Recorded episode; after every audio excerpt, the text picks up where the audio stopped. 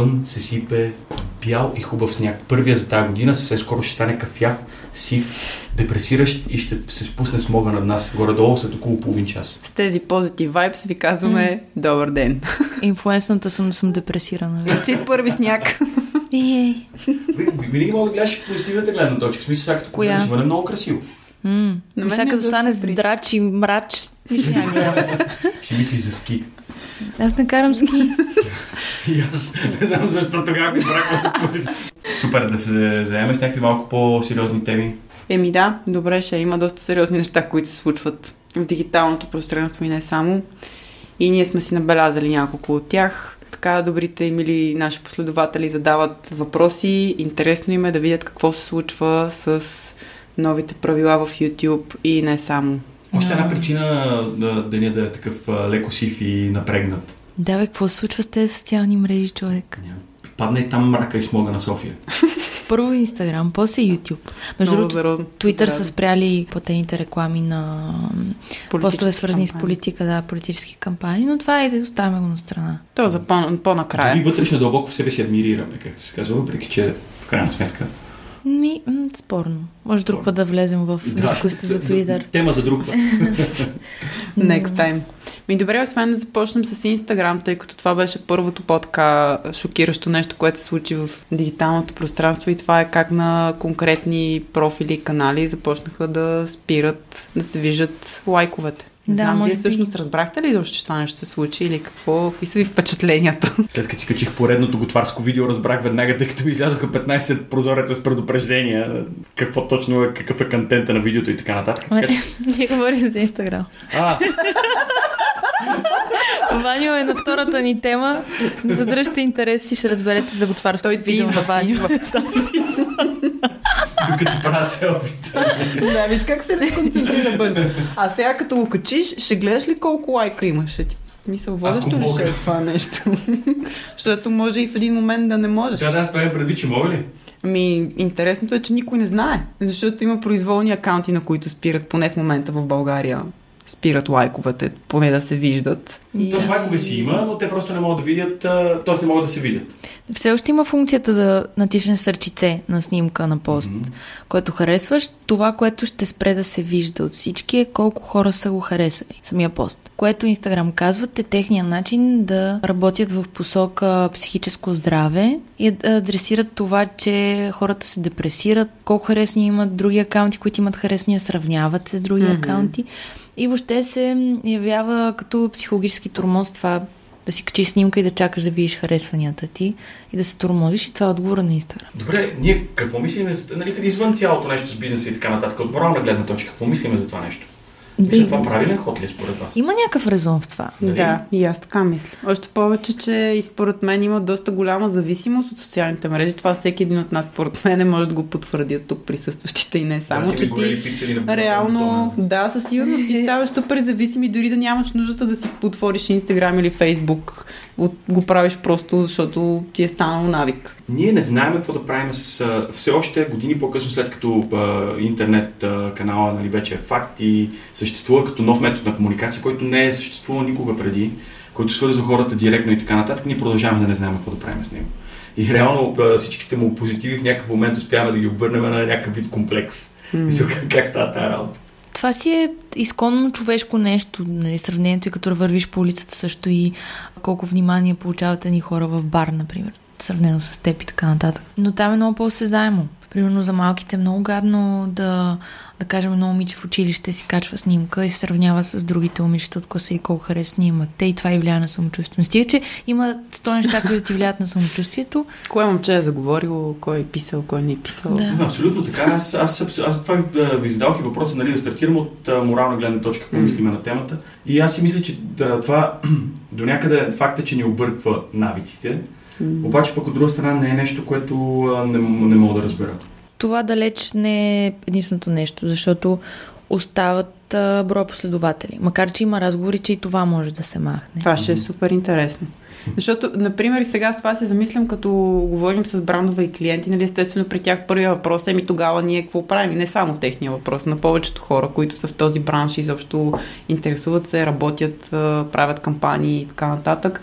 Общо взето, вижда ли се изобщо какъв е смисъла, какво виждаш, когато си са ти спряли лайковете, например? Нали? Имаш ли някакъв достъп до информация до това нещо? Изобщо как измерваш такъв случай резултатите, за да покажеш на даден бранд, с който колаборираш, какво сте постигнали при една кампания. За това, което работим за инфлуенсър маркетинга и от това, което казваш, което е като коментар, лошата новина е, че все още има брандове, които си измерват потенциалните партньорства с инфлуенсъри на база брой последователи и брой харесвания на снимка, което е безкрайно недостатъчно, защото и двете метрики могат да бъдат манипулирани, и двете не говорят за качествен резултат. От една страна може да си купиш реклама, в смисъл съвсем легално да си платиш да ти се промотира поста, но от друга страна има ботове, има купени лайкове и така нататък. Има хора, които си купуват на пост лайкове. Mm-hmm. Така че махането на тези функции ще даде път всъщност на реалния начин, по който трябва да се измерват такива кампании и инфуенсъри, които са вътрешните статистики, които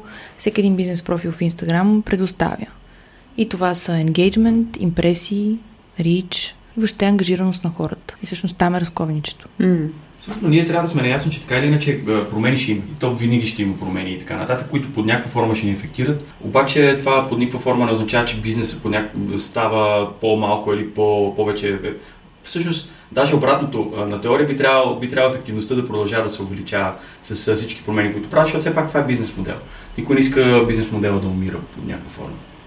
И също така винаги, както си говорихме преди, контента е това, което има значение. Mm-hmm. Ако един профил до сега се е отличавал с брой лайкове на пости или брой последователи, би трябвало да се отличава с качеството на контента, който има. Това би било първата спирка, която бранд менеджери ще погледнат и ще разгледат. Втората би била вътрешните статистики, които стоят зад профила, които не са достъпни на всички, трябва да се споделят с бранд в кампания. Ние като агенция ги събираме от инфуенсерите, с които работим регулярно и с тях защитаваме предложените инфуенсери за кампания. Един вид, ти като последовател, на който, да кажем, са му спрели лайковете, можеш да виждаш колко хора да скролваш, но не можеш да видиш конкретно число. Вече от към статистики, всъщност, може да видиш колко хора си достигнал и така нататък. Но хората, които те следват, например, всъщност те ще виждат колко лайка имаш. Не, няма да виждат. Двустранно е. Защото ако ти не ги виждаш, ама другите ги виждат, пак е същия ефект. Mm-hmm. Смисъл, ти ще вземеш телефона на приятел и си така. 50 лайка. 50 лайка. Или почваш да броиш. Значи това ще е следващото. Така че, да, няма се виждат и от двете страни. Не са казали нищо за сторитата защото на сторитата продължаваме да виждаме колко хора са ги видяли и бройката хора. А също нещо интересно става в момента с хаштаговете, което аз си го изпитах на моя акаунт. Да, това и... Я, и аз подели какво направите миналата седмица сега, какъв експеримент направихме тук в офиса. А, да. Ето, слушай сега. Значи аз традиционно на снимка имам 200-300 лайка, най-топ са ми били 500, примерно. И миналата седмица качих снимка с моята кот Кобри, която не ми е първа ние двамата в снимка. Снимката е много хубава, моя приятелка ни е снимала. Такива седим доста роял и двамата. И съм използвала два хаштага, които са супер дженерик.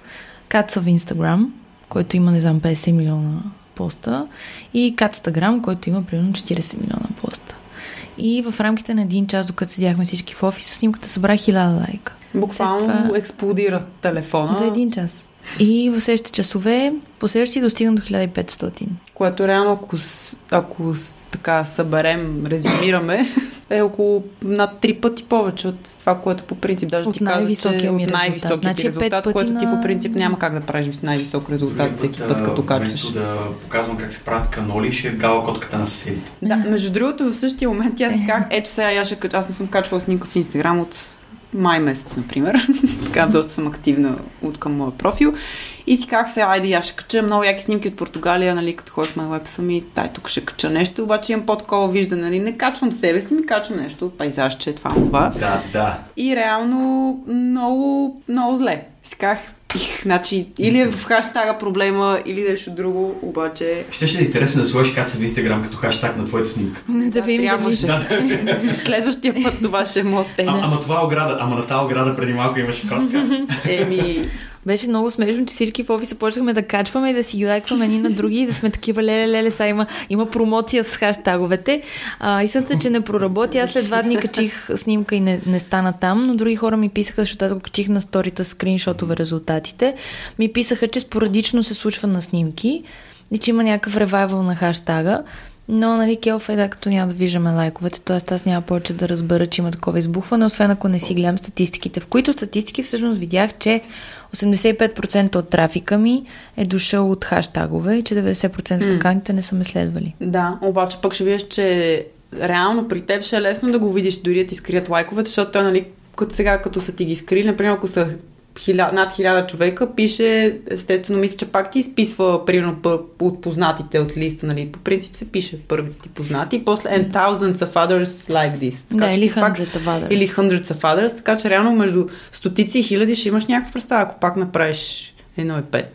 Така, относно моите болешки в YouTube, за които си говорихме преди малко, при качването на моите готварски видеа, които никой не гледа, забелязах, че ми избива доста предупреждения, които са свързани с контента, който качвам и дали е подходящ за деца или не.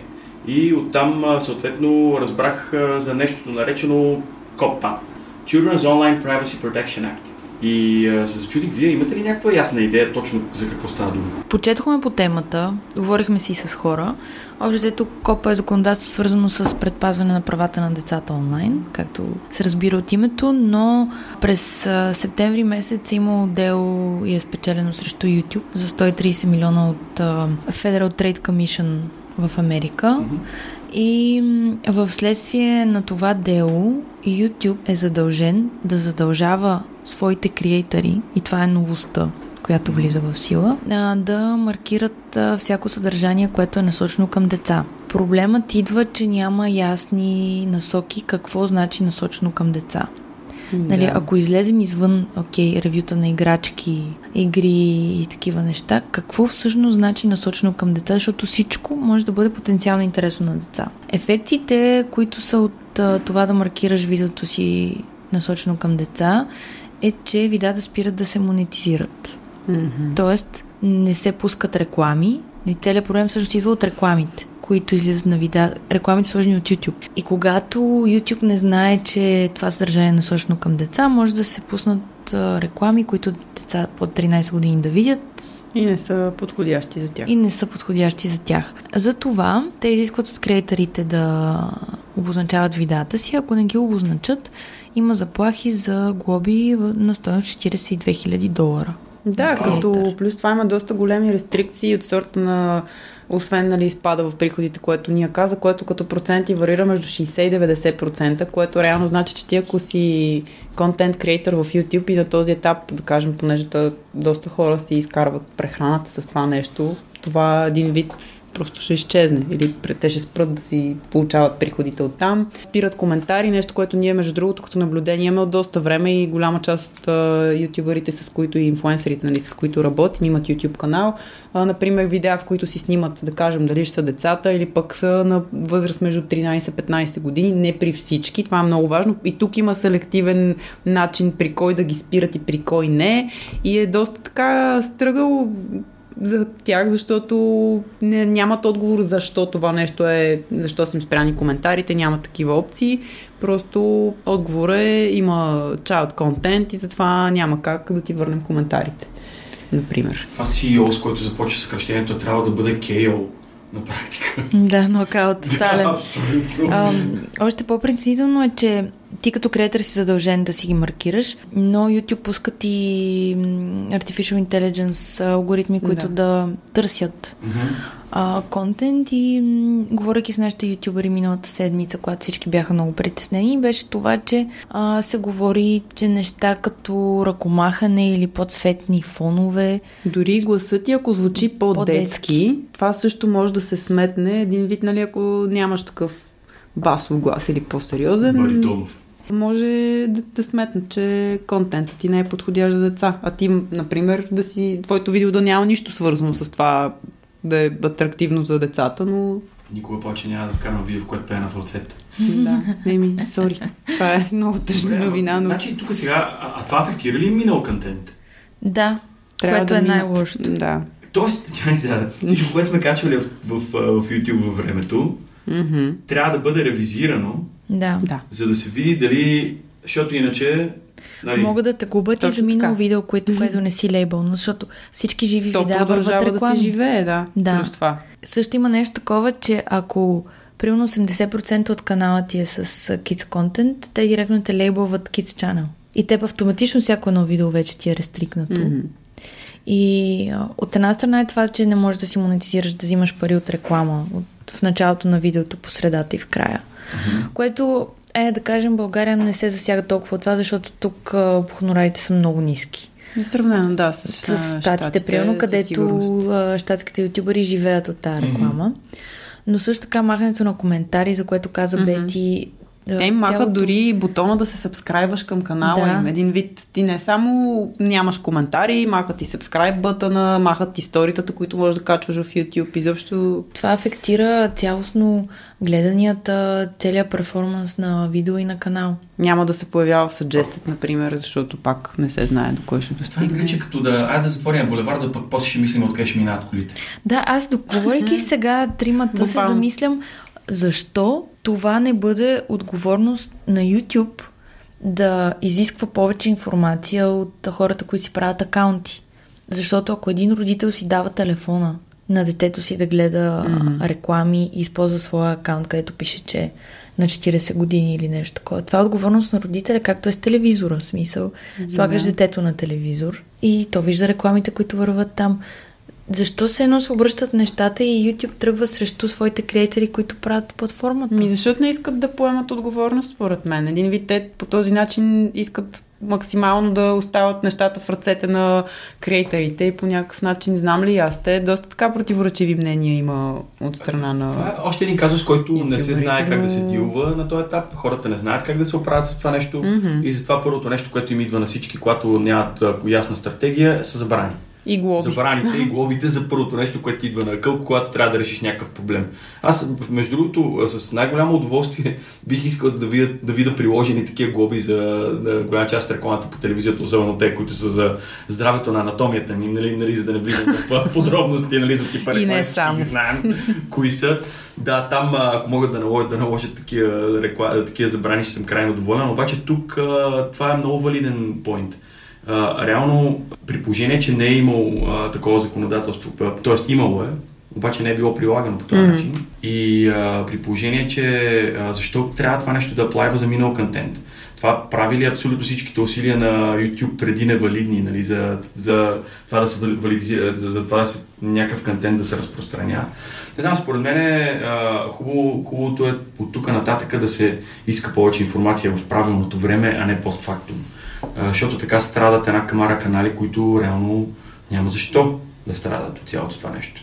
Това е със сигурност. И повечето инфуенсери са много така на кантари, защото има ли смисъл, как ще се развие платформата. Ние чухме, особено първия ден, в който излезна това нещо, нали, ние постоянно по телефона вече, нали, идват някакви хора, виждаме се с които работим и те са, о, не, ето край, тук вече, нали, YouTube умира, ние какво ще правим, кои канали ще използваме, нали, защото при тях го има и това, че един вид, ако те не виждат смисъл, е, по-скоро... Те така ли, че не изкарват кой знае Те така ли, че не изкарват, на друга страна, ако те са и до такава степен нали, ограничени да правят това, което харесват и обичат и трябва да мислят за още 10 изисквания, които трябва да спазват и да се съобразяват. Реално до каква степен имаш изобщо тип креативност Абе, и Накратко казвам, ще мине мерак общо си. Да, защо ще си мотивиран да го правиш това нещо, ако не можеш да направиш всъщност от каквато в първоначално била идеята нали, на YouTube, тъй като това е било място, в което да можеш да създаваш какъвто искаш контент, нали, нямаш кой знае какви рестрикции, свободен си да правиш каквото ти харесва да показваш и да говориш и в един момент става точно обратното. Висината е някъде по средата и като цяло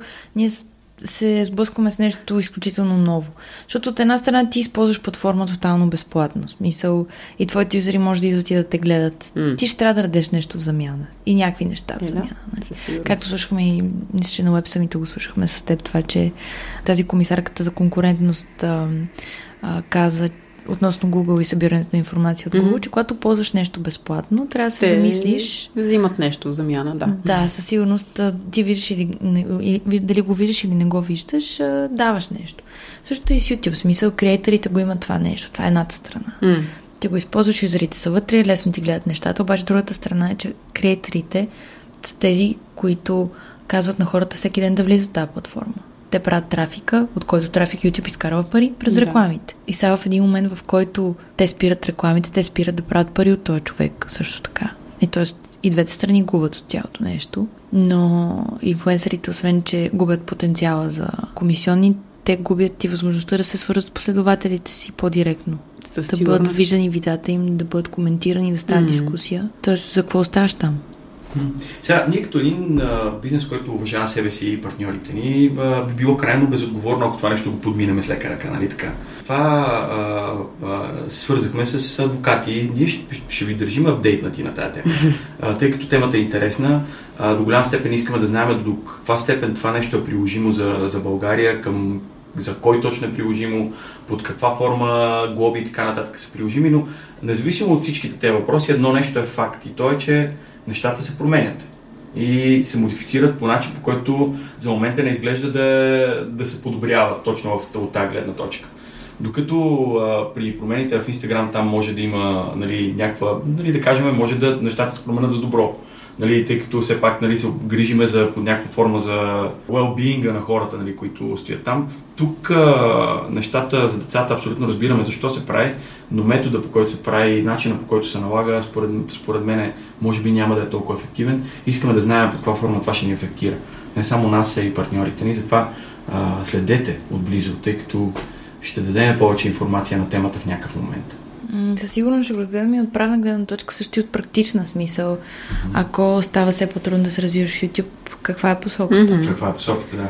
Аз честно казвам, тук съм доста, не знам, оптимистично настроена и това се замислихме в конкретно в деня, в който излезна това нещо и беше избухнал скандал и тук си говорихме и в екипа и защо нали, с едни от инфуенсерите, с които работим и те точно в пристъп нали, на възмущение какво ще правим сега YouTube умира. Аз казахме хора, това е супер готино, защото реално представете си, може да се появят нови канали, изобщо нови альтернативни методи, в които да се направи по някакъв друг начин възможност да се създава контент, нали. Един вид, никога не знаеш. Смисъл, те първо ще видим какво ще се случва, но от друга страна. You don't just substitute YouTube. Ако питаш ме... Той може да не изчезне, въпросът е, че... Много време. Не, не мисля, че някой ще му позволи по този Да, начин. със да сигурност, обръщне. просто ще търсят альтернативни методи. Те не са измислили видеостриминга, така че Да. Абсолютно. Хосването на видеа може да стане навсякъде. Всичко е преходно. Да. и дори YouTube, защото YouTube от колко време съществува реално? Да. Смисъл не е като да е 50 години история. Така че Ми само като можем да наблюдаваме. За YouTube и сега ще ми го спрат. Това честно ли? е? Ти много чат контент ли правиш? макар, че те вкусни неща за хапване да правиш, децата ще им се дояде. Да, абсолютно. При това, в последното ми видео, в последните ми две видеа участва моята племенница. Ето, Еха, Е, това вече, между Да, да, да, другото, да. това също и по тази причина, нали, това, което споменах и малко по-рано за а, спирането на коментари под видеа, е само заради присъствието на деца в видео, от които ти най-малкото може да не си поискал изобщо съгласие на родители и така нататък, то пак се счита като нарушение. Така че племенницата А, не, не, не. По- По-скоро ще отпадне YouTube, Без колкото нея. ще ми отпадне племенницата в, в видеа, тъй като ние с нея се партнираме много успешно. Така че а, да видим какво ще стане. Мгм. Ще се държим апдейтнати на тази тема. И Пишете тук- ни и вие всъщност какви, са ви вашите- наблюденията. Да. И за Инстаграм, и за YouTube. С Абсолютно. нещата, които се случват. Ми добре, ние хубаво разискахме така важните въпроси относно YouTube и Instagram, обаче нашите последователи има други неща, които ги вълнуват и тук съм извадили едни въпросчета, които ни зададоха в Instagram и не само. И предлагам да минем и да им отговорим. Първият въпрос от Гърлиш Гайл и то е как избирате с кого да работите? Добре, комплексен въпрос. А, накратко, като агенция, ние работим с много инфуенсъри, които са в базата ни данни. Те са над 400 човека.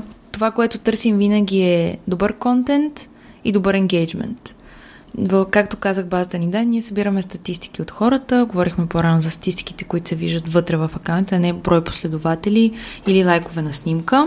Много ни е важна комуникацията с хората, отношението, креативността, начинът по който се подхожда към кампании, начинът по който се работят те. Отделно от базата ни данни имаме инфуенсъри, които виждате на сайта ни, които представляваме като пиари, като техни агенти. А, те са малко на брой. Ние заедно с тях сме се срещнали и избрали взаимно, това Сме мога да избрали, кажа. абсолютно. Да. Намерили сме се. И намерили сме се, защото сме търсили точно това, което другата страна предлага. За нас като агенция е много важно за хората, които представляваме, да искат да се развиват в сферата, да са професионалисти, да се усещаме като хора. Много работим на усещания също така, защото това си човешка работа. Да, точно така да има химия, тъй като ние като пиари агенти ставаме изключително близки с тях. Знаем всичко за гаджета, семейства, избиране на нови телефони, шопинг, подаръци и така нататък. Виждаме се, прекарваме време заедно. Така ще търсим този спарк. Супер. Uh, NGB Work and Travel Facebook и Instagram съдържание, което е адекватно за младите.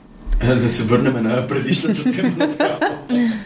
да, всъщност ние доста обстойно минахме през някакви неща. Трябва да се контролира, хубаво обаче да има ясна идея за какво става дума и също, в същото време трябва все пак и да е интересен контент за младите, тъй като ние често устарявайки, или вие, вие не устарявате, защото сте, без, сте млади така или иначе, обаче аз, да, млади и усмихнати, обаче аз във времето установявам, че добре, как е възможно да не му харесва на човека, който е на 20 това, което на мене ми харесва. Той явно нищо не разбира. Тоест влязох в чичко категорията mm-hmm. и... Чичуваню. Чичуваню, да. Войчуваню за феновете на, за, на семки и така нататък. А, но... А, Това разбира... не, е, не е спонсориран контент. но ако решите, тук сме. Свържете се с Войчо. а, така или иначе, а, трябва да е някакъв контент, който е... И, и той много често бива доставен от точно хората на, на тяхната възраст. Нали? Ние виждаме, ние имаме такива инфлуенсери, които говорят прекрасно с хората на тяхната възраст и ние по път може и да не ги разбираме, т.е. по ние имам предвид себе си, тъй като, нали, както казах, но по път може да не ги разбирам, но виждаме резултата и резултата като е добър, явно нещата се получават добре.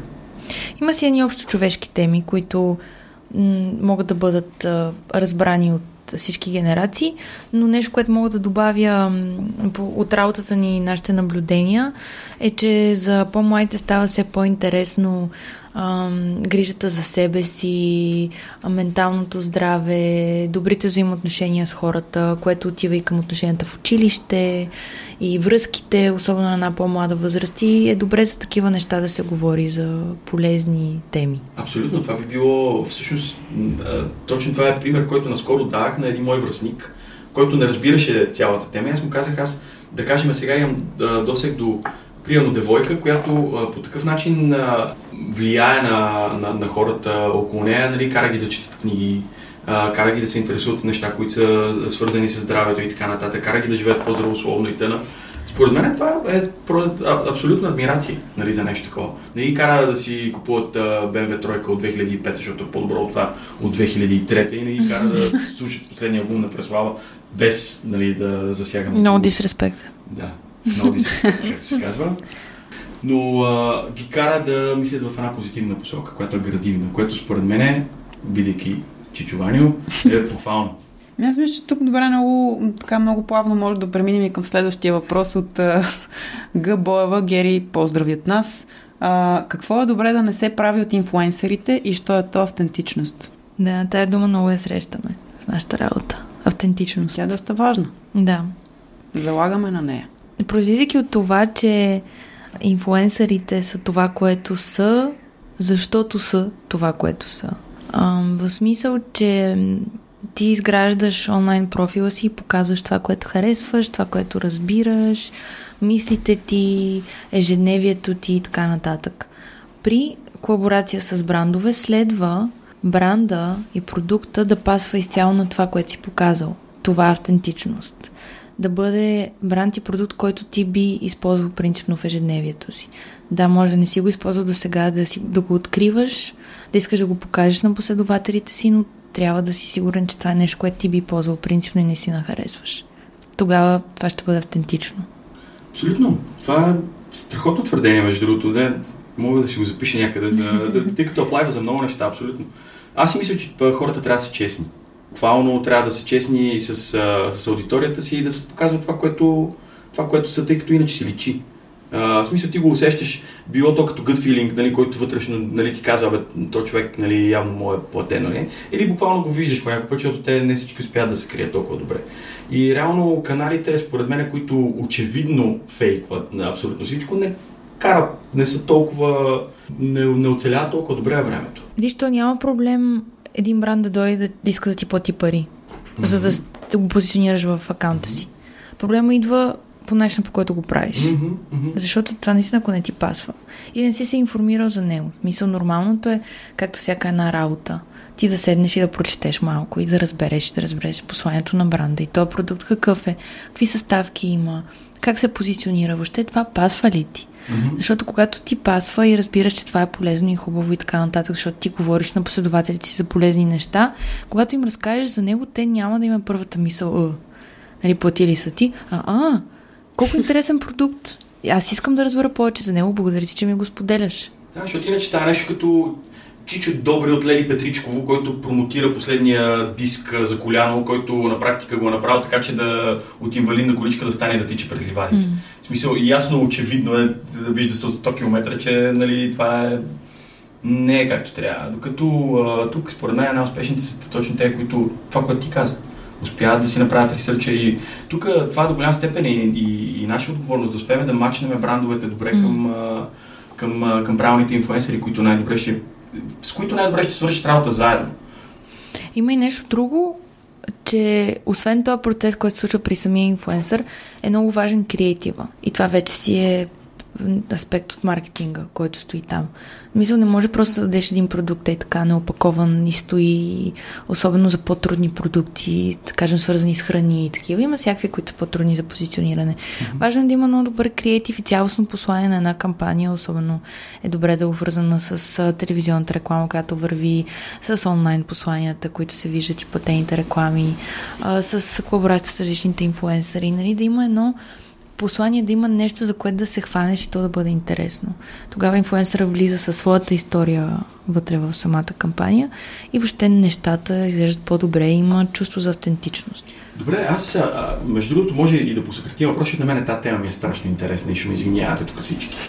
да кажем в конвенционалния маркетинг, примерно, нали, ти имаш някакво съобщение, което искаш да предадеш като бранд и така нататък. И а, трудно или почти се опитваш дали да въобще да не излизаш от това първоначално съобщение, от визията, от маркетинг плана и така нататък, докато а, в днешно време на брандовете, специално за инфуенсери, им се налага малко или много да се доверят на инфуенсерите, въпреки че има все пак контрол, да се доверят, че те ще направят някакъв контент, който не е изцяло контролиран от тях. От брандовете имам предвид. Така е, даже докато го казваш, си мисля, че те и- идват два главни въпроса. Едното е покажи ми как използваш това и Мгм. второто е покажи ми как влияе на теб този продукт. Това би трябвало да идва като въпрос от бранда. И вече инфлуенсър трябва да е готов с този отговор, което изисква събирането на информация и мислене за сторителинг. Това е а, а, точно така всъщност. Това са, това са правилните въпроси в днешно време. Специално за този тип маркетинг. Не са ето ти тези неща, нали, направи ги точно по този начин, тогава става фейк и няма идентичност. Абсолютно. Просто снимай нещо и си го сложи в Инстаграм. Това да, е. да, ама въпросът е, че сега, каквото и си говорим, аз мисля, че всеки един от нас има Инстаграм, гледа неща вътре ми. Поне по мои наблюдения има доста хора, които се опитват да правят някакъв сторителинг, ама някакси, как да кажем, не се получава оптимално добре и един вид какво според вас как ще се развият тези хора, които, да кажем, не са толкова добри? Защото, както във всяко едно нещо, има ни хора, които са много добри в това, което правят и такива, които не са чак толкова добри. Как според вас ще се развият тези изобщо профили, Що хора? Хората, които не са добри, трябва да станат добри. Те, според мен, времето филтрира.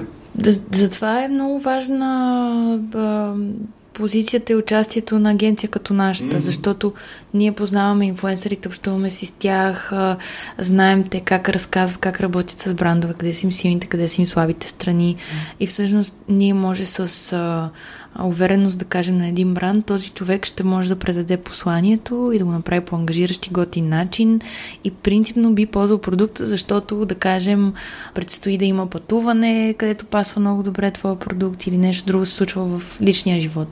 Тоест, информацията от другата страна, информацията за инфуенсъра и за живота му и за професионализма му е което спомага mm-hmm. за това нещо, което ти казваш. Да. Добре. Но това е един перфектен свят, разбира се. Mm-hmm. Имаме бая път да извървим. Ми да продължаваме към следващия въпрос. И той е от Васил Икономов. Обяснете повече за сегашното развитие на Инстаграм и как хората да не използват следване за следване и ботове, а ор- органично развиване на профилите си.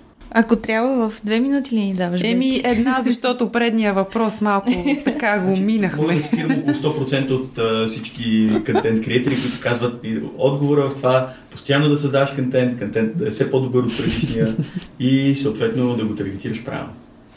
Е, аз добавям engagement, engagement, engagement. Mm-hmm. Това е в корена на всичко. Ако ползваш бот, за следване и отследване. Това не са ти хора, които се ангажират с акаунта ти. Тоест, да, на теб може да ти се дигне а, броя фолуари, но това няма да ти се отрази на тези статистики, за които говорим вътрешните, които гледаме рич и най-вече гледаме импресии. Тоест, хора, които по някакъв начин са комуникирали с твоя пост и с твоя профил. Можеш да си купиш колкото си искаш фолуари, пак няма да има резултат в цифрите, а най-лошото също така е, че ако имаш голям процент неактивни акаунти, които те следват, това кара Инстаграм да лейбълва акаунта ти като по-слаб и когато ти пуснеш нов пост, той го показва на разни акаунти, между които са и тези мъртви акаунти. Не получаваш лайкове от тях, това значи, че постът ти не е добър. Така го разбира алгоритъма и спира да го показва на хора. Тоест ти реално страдаш в дългосрочен план от това, че си ползвал бот. Радостна ни пита. Как инфлуенсерите тактично да отказват работа с партньори? Говорейки за автентичност и ботове и така нататък, мисля, че това е най-така логично логичния въпрос, който да зададем след това. Ами то това си е в основите на бизнеса, в всякакви взаимоотношения. Да отказваш да направиш сервис. Винаги трябва да запазиш добро отношение, комуникация. Със сигурност никога не трябва да оставиш ситуация, в която не отговаряш на имейли, на обаждания. А, защото не искаш. Да отговорим вместо теб. Да, принципно ние като агенция правим това. А, ние в ролята си на медиатор а, винаги целим да се остане с добри чувства, да има разбираемост. А, Едно по-заоблено и розово не. Нормален отговор, ако инфуенсър не иска да работи с партньор по конкретна кампания или генерално с партньор, винаги може да се адресира, че конкретната кампания просто няма да пасне на последователите, няма да бъде добре прият от последователите, което най-вероятно е самата истина, защото mm-hmm. самия инфлуенсър не го чувства това партньорство. Винаги да се остави отворена врата за последващи разговори, за последващи кампании, да се запазят добрите отношения, дори да станат и по-силни, с бранд менеджера или агенцията, която се обажда сигурност да се съдържи изцяло добрия тон и да има комуникация. Абсолютно. Аз в интерес на истината, ако възлагам проекти, ако от другата страна човек е откровен с мен и виждам, че е достоен и ми каже буквално а, това не е нещо, което на този етап аз използвам или нещо, което аз бих използвал и по тази причина няма да съм достатъчно искрен с моите последователи, за да мога да ги убеди, убедя, че това е по-добрия продукт а това е отговор, който аз бих приел с удоволствие. Тоест, няма да е с удоволствие, но бих приел. Ето. Бих го приел, тъй като ще знам, че човек от другата страна мисли за моите интереси. Не, не иска просто да ми вземе парите, а иска да свърши работата и просто тази работа не е за него в дадения момент. Mm-hmm. Така че аз такъв човек по-скоро бих оценил. Но от друга страна, това, което ние правим, е, това е една от а, нещата, които е голям плюс а, и за самите инфлуенсери, които, с които си партнираме, е, че точно такъв тип неудобни ситуации ние до голяма степен може да буферираме и да направим така, че те малко да са извън цялото това нещо. Това е едно от нещата, които поемаме като тежест. Да, тушираме mm-hmm. ситуации, които може да се остане по някакъв начин с лошо впечатление.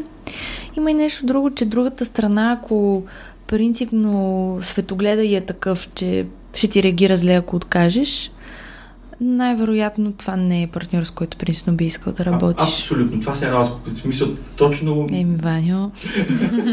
Научила съм едно-две неща. да, абсолютно.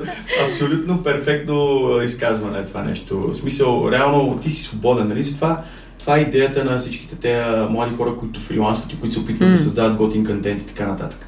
Да може да са свободни да правят каквото решат и каквото им е интересно, а не да са задължени а, да слугуват а, на интереси, които не са техните. Така че смятам, че това е абсолютно затваря въпроса прекрасно. Друго нещо, което ни питат Сузан Самиева, защо брановете засипват инфлуенсърите с пиар пратки по едно и също време и фида им рязко става еднакъв.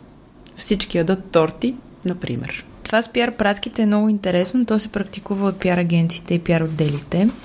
А, мисля, че си говорихме миналия път за това, че не е много ясно инфлуенсър маркетинг къде стои. В смисъл, mm-hmm. то е към маркетинг отдела и маркетинг агенциите или към пиар отдела и пиар агенциите. Mm-hmm. Конкретно, когато бранд работи с пиар агенция или през собствения си пиар отдел, практиката е да се изпращат а, пратки с новите продукти. Това било и преди да има инфуенсъри, т.е. към партньори се изпращат, към известни личности и така нататък. А, сега с развитието на инфуенсърите това започна да се наблюдава от много рано всъщност. Изпраща се едни колети с едни писма вътре, в които пише Нали, ама ако може само да, един пост, пет сторита, един Или Facebook колкото пост. прецениш, Да, ама... но да го отразиш само. Оставям го на твоята съвест. Да. Да, и после последват едни обаждания, нали, ама може ли да го качиш, айде, моля ти се, моля ти се, моля ти се, за това нещо не стоят бюджети. В повечето случаи, по модела, който го писах, бюджети не стоят. Идеята е, ние ти правим подаръци и очакваме в замяна обаче ти да ни тагнеш. Ако обаче ни тагнеш, ти няма да получаваш повече подаръци. така описано, надявам се, че дава отговор за личните избори на всеки човек как да подходи. Това, което може да кажем, което го има и в коментара на Сузан, лошото е, че изведнъж наистина се залива по едно и също време Инстаграм с едни и същи постове. Проблема с това и разликата с кампаниите, които ние правим, е, че това просто почва да дразни. Както, си, както днес ще ви издразни, че всички си качват снимка на снега, същото е и с новите продукти на бранд Хикс. Ако обаче има стратегия, има бюджети, има цялостна кампания, тогава нещата ще се направят много по-елегантно, много по-интересно и много по-ангажиращо.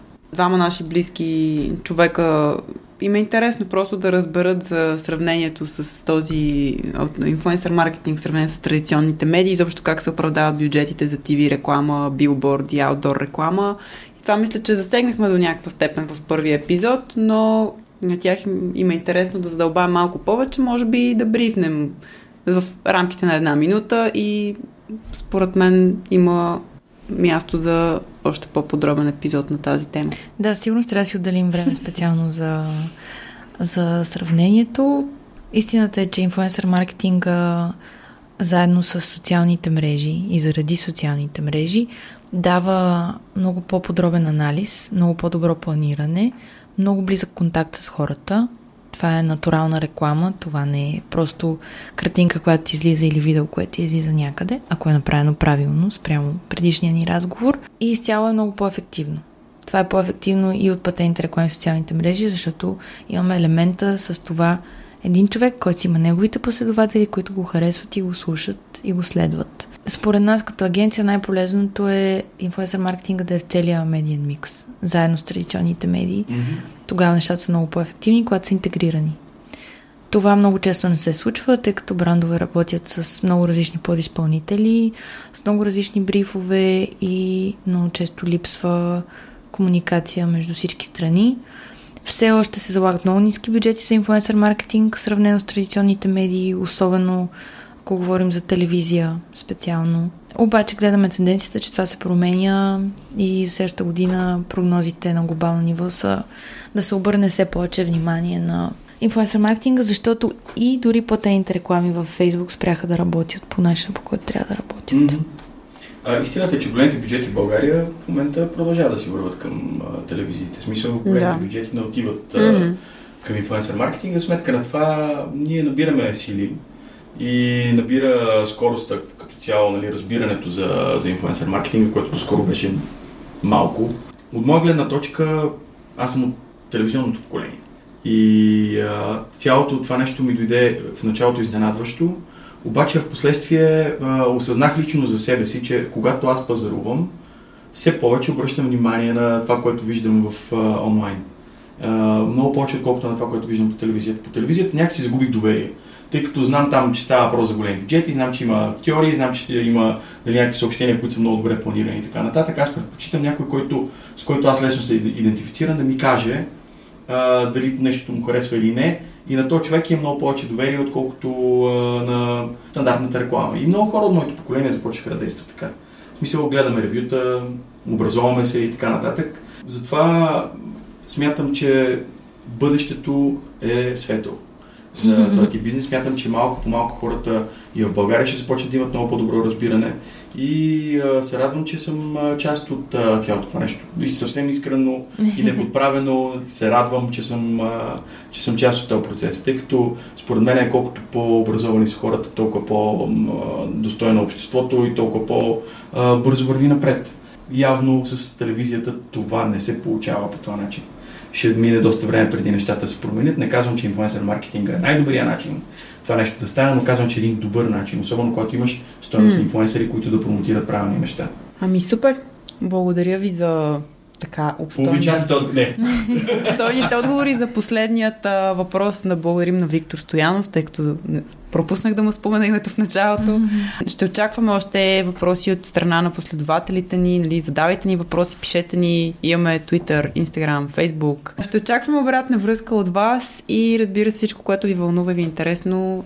Насреща сме и чакаме да ви чуем. Мерси много на всички и до нови срещи. До нови срещи!